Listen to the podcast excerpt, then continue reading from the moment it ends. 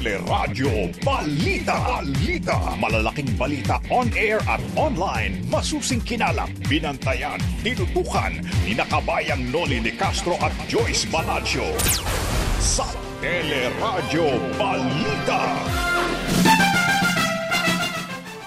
Patay sa bagyong Odette, umabot na sa isandaan at dalawa batay sa datos ng mga lokal na pamahalaan.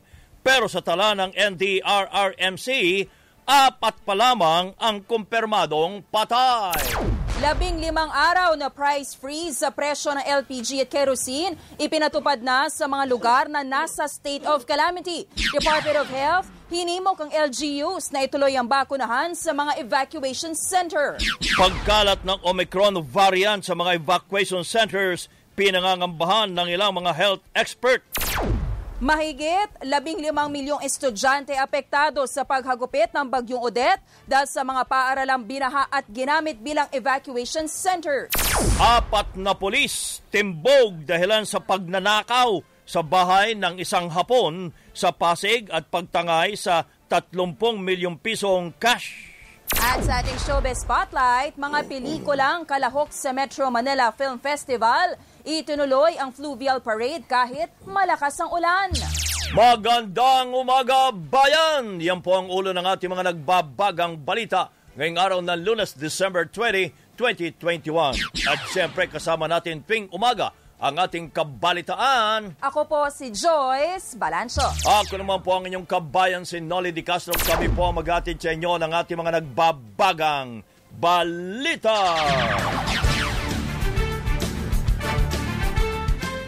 Umabot na sa 31 ang namatay dahilan sa bagyong Odette. Ito'y sa tala ng National Disaster Risk Reduction and Management Council ay apat pa lamang ang kumpirmado sa nabanggit na mga bilang. Doon po sa 31. Pero sa datos naman ng iba't ibang lokal na pamahalaan, umabot na sa mahigit isang daan ang mga namatay. Kabilang nasa 50 sa Bohol, 22 sa Cebu, 18 sa Surigao del Norte, 10 sa Dinagat Islands at 2 sa Palawan. 20 naman ang nawawala habang mahigit sa 200,000 pamilya ang apektado. Umabot naman sa mahigit 176 million pesos ang sinasabing pinsala sa sektor ng agrikultura.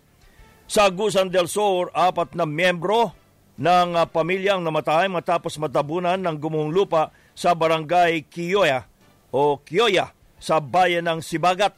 Una nang na-recover ang bangkay ng apat na biktima habang patuloy pa ang search at retrieval operations sa anim pang mga nawawala sa landslide. Problema rin ang mga pagkain at malinis na inuming tubig para sa mga residenteng sinalanta ng bagyong Odette sa Surigao del Norte. Sa Surigao City, mahaba ang pila sa mga supermarkets kaya napwesto na ng mga pulis para hindi magkagulo ang mga residente. Ayon po kay Attorney Premolito Plaza, Incident Commander ng Lalawigan, asahan na ang unting-unting pagdating ng tulong sa probinsya dahil bukas na ang mga pangunahing daan. Ang request po namin kung pwedeng mga partial na mga tulong ay makakarating na. Oo. Kaya lahat naman apektado dito. Dito sa Surigao City may mga mangilan-ngilan na supply, no? Pero hindi hindi sufficient 'yon. Sa Siargao talaga uh, mahirap. Sa kabila nito, maraming residente ang piniling umalis ng Surigao City, lalo na't bukas na muli ang pier para sa biyahe ng mga barko papuntang Leyte at Cebu. Sa Dinagat Islands naman, nananawagan din ang supply ng pagkain at tubig ang mga residenteng nawala ng kabuhayan matapos padapain ng bagyo ang industriya ng pangingisda at uh, agrikultura sa naturang probinsya.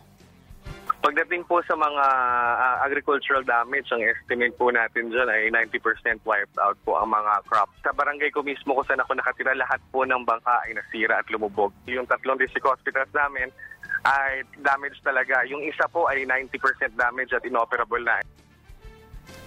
Yan po si Jeff Crisostomo, ang Public Information Officer ng Dinagat Islands. Samantala, kabilang naman ang Surigao del Norte sa mga labis na sinalanta ng Bagyong Odette. Sa eksklusibong drone video ng ABS-CBN News Team, makikita ang lawak ng pinsalang iniwan ng bagyo sa limang barangay sa Surigao City kung saan tumambad ang mga wasak na bahay at nakabaliktad na truck na indikasyon na malakas na hangin at ulang hatid po ng bagyo. Marami rin uh, residente ang nakitang naghahanap ng tubig na maiinom, panlaba at panligo. Isang uh, sirang water pipeline naman ang dinumog ng mga tao para makakuha po ng tubig. Ipinahag naman ni Pangulong Duterte na mga ngalap ng dalawang bilyong pisong pondo ang pamahalaan bilang pangunang pondo para sa rehabilitasyon ng mga at ayuda sa mga lugar na hinagupit ng bagyong Odette. Posibleng hindi sumapat ang dalawang bilyong piso para tulungan ng lahat ng mga nasalanta kaya maaaring paghati-hatian muna ito ng mga nasalantang lugar. Tiniyak ng Pangulo na agad na ipamahagi ang pera sa oras na makuha na ito.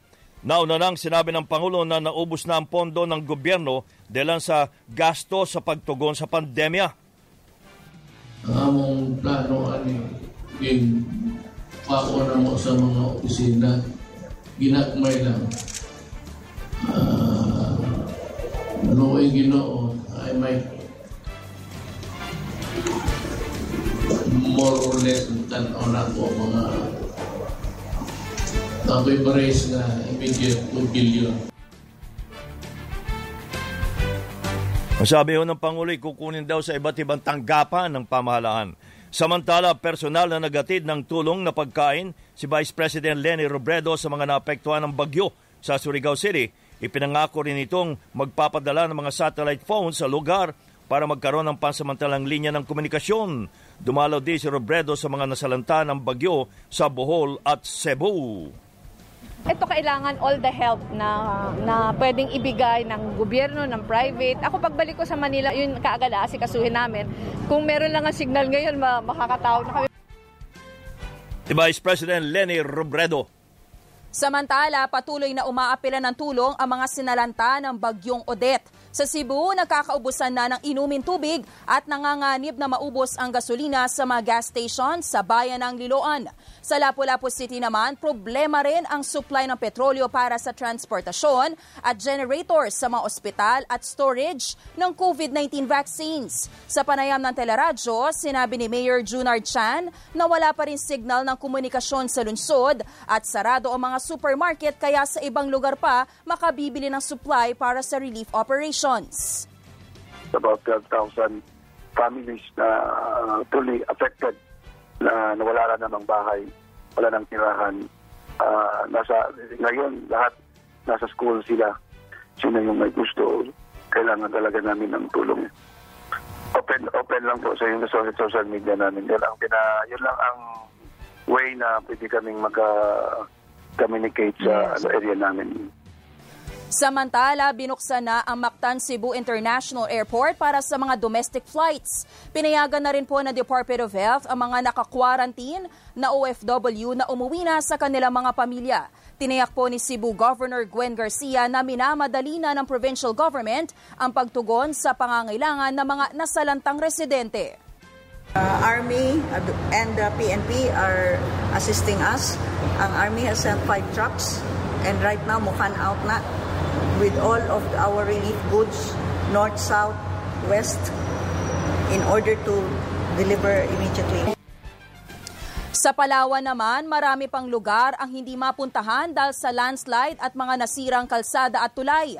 Pinakaapektado ang Rojas, Taytay, El Nido, Araceli, Dumaran at Cagayancillo na libo-libong pamilya ang mga nasa evacuation centers. Hirap din sa komunikasyon, kuryente at tubig ang Puerto Princesa City. Habang sa Maasin City, Southern Leyte naman, umaapila ng pagkain, tubig at trapal ang mga residente dahil maraming bahay ang natumbahan ng mga puno. Maging ang mga poste ng kuryente ay hindi pa rin umano nakaligtas sa malakas na hanging dala ng bagyo. Naipit ang ilang mga turista sa bayan ng General Luna sa Siargao Island, Surigao del Norte sa pagupit ng ah, bagyong Odette. Kabilang si ah, Jane Abaday, mas kilalang ah, DJ Mary J ng MOR Cagayan de Oro na nagkwentong sobrang lakas talaga ng hangin at ulan sa lugar noong Webes at sa lakas ng hangin natangay pa ang bubong ng kanilang tinutuluyang villa at nawalan din ng kuryente. Biyernes ng umaga nagdesisyon ang grupong umumina sa Cagayan de Oro City pero wala silang masakyang papuntang Pantalan kaya limang oras silang naglakad para makarating sa bayan ng Dapa na labing limang kilometro ang layo. Doon na sila nag-overnight para makasakay sa isang bangka kinabukasan naman. Mula sa Siargao, tumawid sila papunta ng Surigao City at mula doon bumiyahe na pauwing Cagayan de Oro. Ayon kay Jane, maraming turista pa ang stranded hanggang ngayon sa Siargao. Umapila rin sila ng tulong para sa mga residente. I consider this the worst and best travel in my lifetime. And yun nga, pumasok nga sa isipan ko while we're walking the 15 kilometer from GL to Dapa. Na at least when we come home, may bahay pa kaming uwian. But for those na nasa Siargao, the residents there, mga tourists, at the same time mga locals, it will be really hard for them. Si Jane uh, Abaday, Nakauwi na ang karamihan sa mga inilikas dahil sa hagupit ng bagyong Odette sa northern Mindanao. Sa panayam ng teleradyo, sinabi ni Police Lieutenant Colonel Michelle Olivar ng PNP Region 10 na natapos na rin ang road clearing operations kaya maluwag nang nadadaanan ang mga kalsada. Sa datos ng PNP Northern Mindanao, pito ang namatay sa bagyong Odette sa rehiyon. Pero patuloy umano itong vina-validate pa ng tanggapan dahil kakabalik pa lamang ng linya ng komunikasyon sa naturang rehiyon. Wala namang naitalang insidente ng looting o yung pagnanakaw mula sa mga bakwit. Umaapila naman po si Olivar ng pagkain at damit na pangunahing kailangan ngayon ng mga apektadong residente ng Northern Mindanao. Dahil ma'am sir, meron pa rin po tayong kababayan na nasa evacuation center and yung po mga uh, bakwit natin, no, uh, sigurado po ako, basic po ang kailangan nila. Uh, Pinoy po tayo, especially na magpapasko po. Uh, basic na pagkain lang po muna siguro sa iilang araw kasi uh, mag, mahihirapan pa po silang mag, maghanap ng uh, kanilang uh, trabaho while nasa operation pa po tayo. Yan po si Police Lieutenant Colonel Michelle Olivar ng PNP Region 10. Nababahala naman ang uh, isang health expert sa posibleng pagkalat ng Omicron variant dahil sa dami ng mga taong nasa evacuation centers dulot ng bagyong Odette. Sa naging panayam ng teleradyo kay Dr. Tony Liachon, dapat bantayan ang mga susunod na linggo dahil kritikal lalo't naka, nakapasok na sa bansang Omicron variant at mababa ang vaccination rate pa rin sa Visayas at Mindanao na sinalanta ng bagyo. Yung buong Pilipinas kasi, ang vaccination rate sa Luzon area ang mataas, 100% for NCR and 50% sa iba't ibang region. Ang pinakamababa ay Visayas and Mindanao na 30%. Mm-hmm. Uh, ngayon, dahil nasa lanta ng Odette ang mga lugar na to, magkakaroon ka rito ng problema sa pag-deploy ng bakuna to these uh, areas. Pwede kang uh, magkaroon ng violation ng social distancing measures kasi kung nasa evacuation center sila, hindi rin natin masisisi ko ang sanitation at ang face mask ay hindi kompleto. Pabantayan po natin mga kababayan dahil mababa po ang vaccination rate ng Visayas sa Mindanao kaya ang pag-surge po ng COVID. Dapat ding tiyaking maraming supply ng face mask at antigen test kit sa mga lugar na biktima na nabiktima ng bagyo. Maliban sa siksikan sa mga evacuation centers, nangangamba rin ang uh, eksperto na maluwag na paggalaw ng mga tao sa Metro Manila ngayong papalapit ang Pasko lalot na sa ilalim ng Alert Level 2 ang NCR. Paalala niya sa publiko, huwag pa rin maging kampante kahit fully vaccinated na laban sa COVID-19. Alam ko nag-iingat tayong lahat. Gusto lang natin magsaya. Uh, pero at the back of our minds, uh, we should be more vigilant than ever. Si Dr. Tony Liachon, Hinimok ng Department of Health ang mga lokal na pamahalaan na samantalahin ang pagbabakuna laban sa COVID-19 kasabay ng pananatili sa evacuation centers ng mga residenteng naapektuhan ng bagyong Odette. Ayon kay Health Undersecretary Mirna Kabotahe, Hindi na bago ang mungkahing ito dahil dati nang namahagi ang DOH na measles vaccine sa mga residenteng nasa evacuation centers. Sa kabila nito, sinabi ni Kabotahe na naiintindihan nilang hamon ito sa LGUs dahil pa rin sa agam-agam ng ilang residente sa pagbabakuna laban sa COVID-19. Desisyon din anya ng LGUs kung tututukan ng pagbabakuna o bibigyang prioridad ang relief operations sa mga nasalanta ng bagyo. Samantala, patuloy din po ang pangangalap na impormasyon ng DOH kaugnay sa bilang ng posibleng nasirang mga bakuna o vaccine wastage matapos ang paghagupit ng bagyo. Ayon kay Kabotahe, hirap pa sila makakuha ng datos sa mga lokal na pamahalaan dahil mayorya sa kanila ay problema pa rin ang linya ng komunikasyon.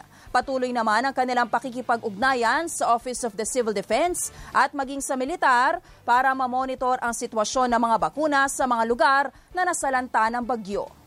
May mga balita pa tayo tampok sa Teleradyo Balita.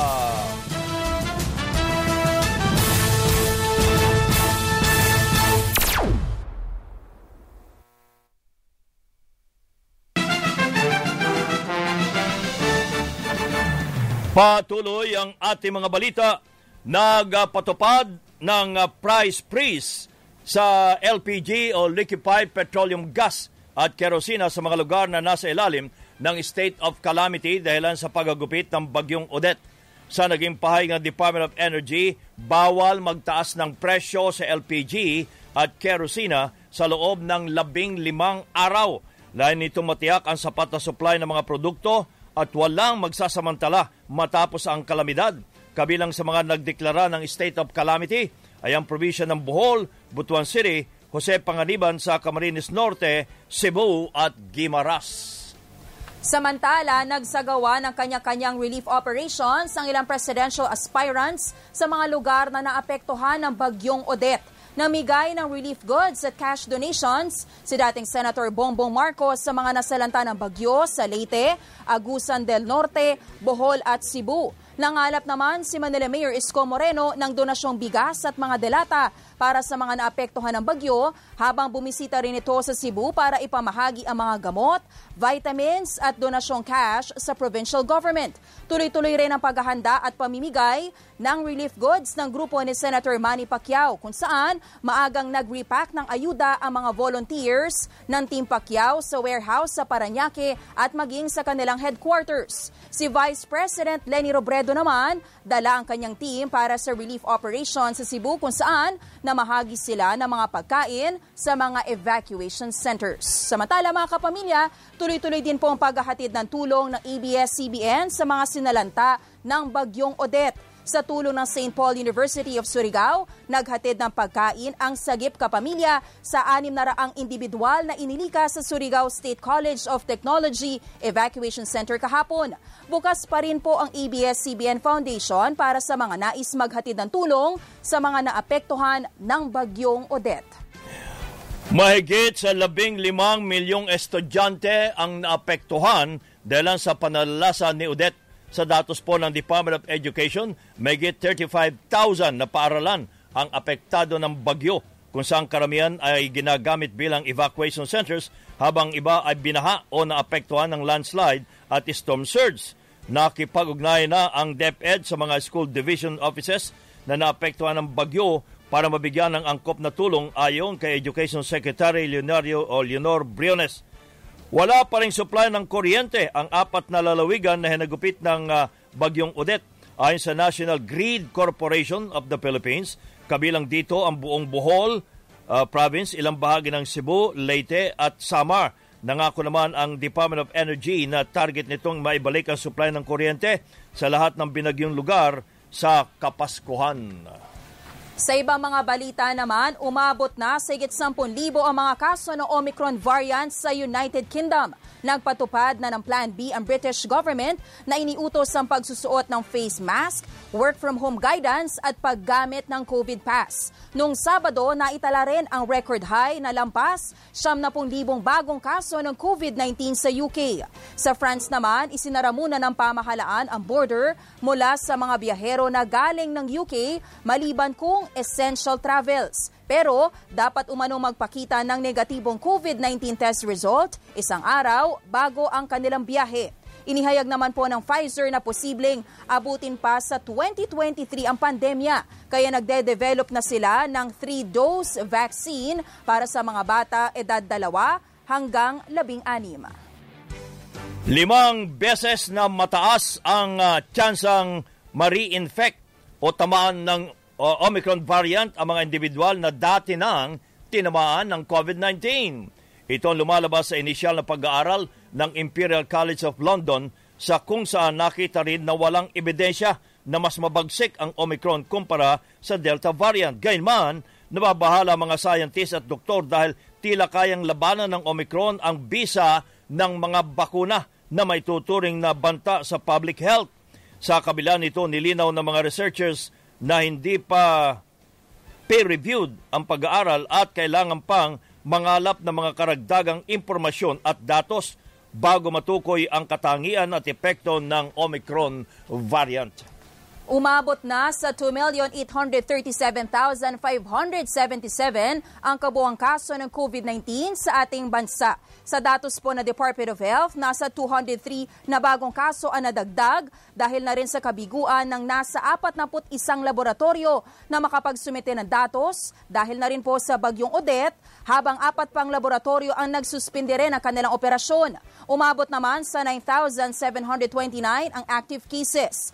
2,777,109 ang na- nakarecover na po sa naturang sakit matapos madagdag ang nasa 395 na mga gumaling. Habang nasa 64 na ang nadagdag sa mga namatay para sa kabuang 50,739 COVID-19 deaths. Magbabalik ang Teleradyo Balita.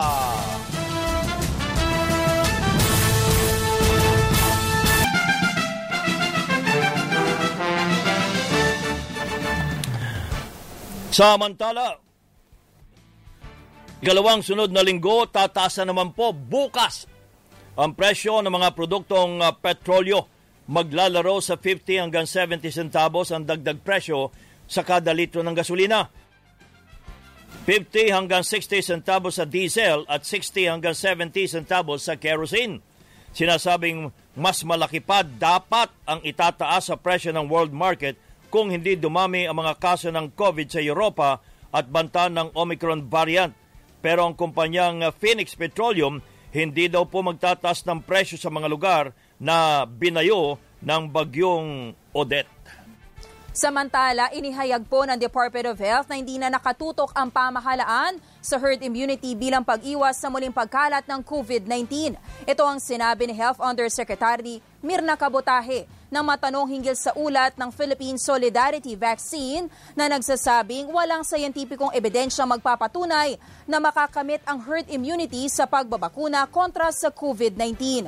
Ayon po kay Kabotahe, ang pagbabakuna ay isa lamang sa mga paraan para makaiwas sa virus. Mas mainam pa rin anya ang pagsunod sa health standards para hindi tamaan ng COVID-19 at mga nagsusulputang variants. Muli namang hinimok ni Kabotahe ang publiko na huwag maging kampante at iwasan muna ang mass gatherings ngayong holiday season para makaiwas sa virus. Samantala, umabot na sa 100 milyong COVID vaccines ang naiturok sa bansa. Sa nasabing bilang, 43 milyon na ang mga Pilipino na nakakuha ng kompletong dose ng bakuna habang isang milyon na ang naturukan ng booster shot.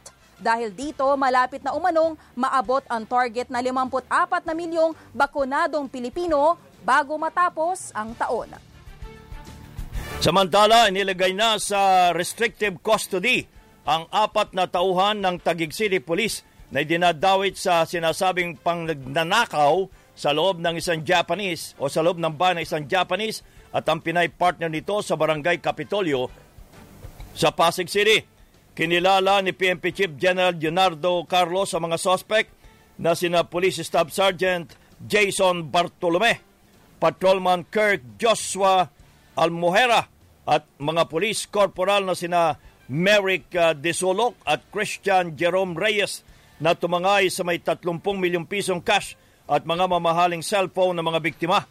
Inaresto rin si AJ Mary Agnas na sinasabing nagtatrabaho sa mga biktima habang isa pang suspect na si John Carlo Atienza ang natagpo ang patay sa kanto ng Kalayaan Avenue at Tolentino Street sa barangay Pinagkaisahan, Makati City noong biyernes ng gabi. At natimbog sa follow-up operation si Reyes habang sumuko sa tagig pulis na Desulok at Almohera na ipinasa naman sa custody ng Pasig Police. Sinibak na rin sa pwesto si Major Nimrod uh, Balhemino Jr., ang commander ng Tagig Police Substation habang iniimbestigahan ang kanyang mga tauhan. Lumitaw sa investigasyon ng NCRPO na pinasok ng mga suspect na pulis ang bahay ng mga biktima at tinutukan ng baril, binuksan ng vault at tinangay ang cash at cellphone. Spotlight.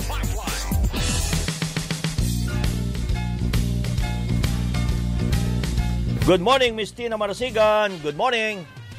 Good morning, kabayan. Ito na ang ating showbiz spotlight. Hindi natinag ng malakas sa buhos ng ulan ang fluvial parade ng Metro Manila Film Festival sa Pasig River na naganap kahapon. Game na game na sumakay sa kani-kanilang ferry sa mga artista ng walong MMFF entries na sinalubong ng mga fans at residenteng nakatira sa tabi ng Ilog Pasig. Excited na ang mga artista dahil mapapanood na muli sa sinihan ang mga pelikula ng MMFF na ginawang online online noong nakaraang taon dahil sa pandemya. Sobra naming saya kasi after two years, magbabalik sine na ang mga tao, ang ating mga kababayan. Tapos isa kami sa pwedeng mapanood. Kaya yun. Sana magsawa na sila sa kapapanood sa Facebook. Sa sine naman sila manood. Felt so surreal na parang two years tayo na walang ganyan.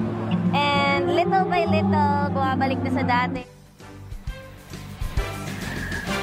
Sa Pasko, December 25, mga kapamilya, mapapanood sa mga sinihan ang mga pelikulang kalahok sa MMFF. At para naman sa showbiz spotlight, ito po si Tina Marasigan nagsasabing work hard, work smart, and have a good heart. Back to you, kabayan! Maraming salamat, uh, Miss Tina Marasigan. Yan po ang kabuuan ng ating mga balita itinampok sa Teleradyo Balita. Kapamilya, five days na lang, Pasko na. Merry Christmas! Hanggang bukas, ako po si Joyce Balancho. Ako naman po ang inyong kabayan si Nolly Di Castro. Kami po ay nagpapasalamat. Nag-iwan muna ng isang magandang umaga, bayan!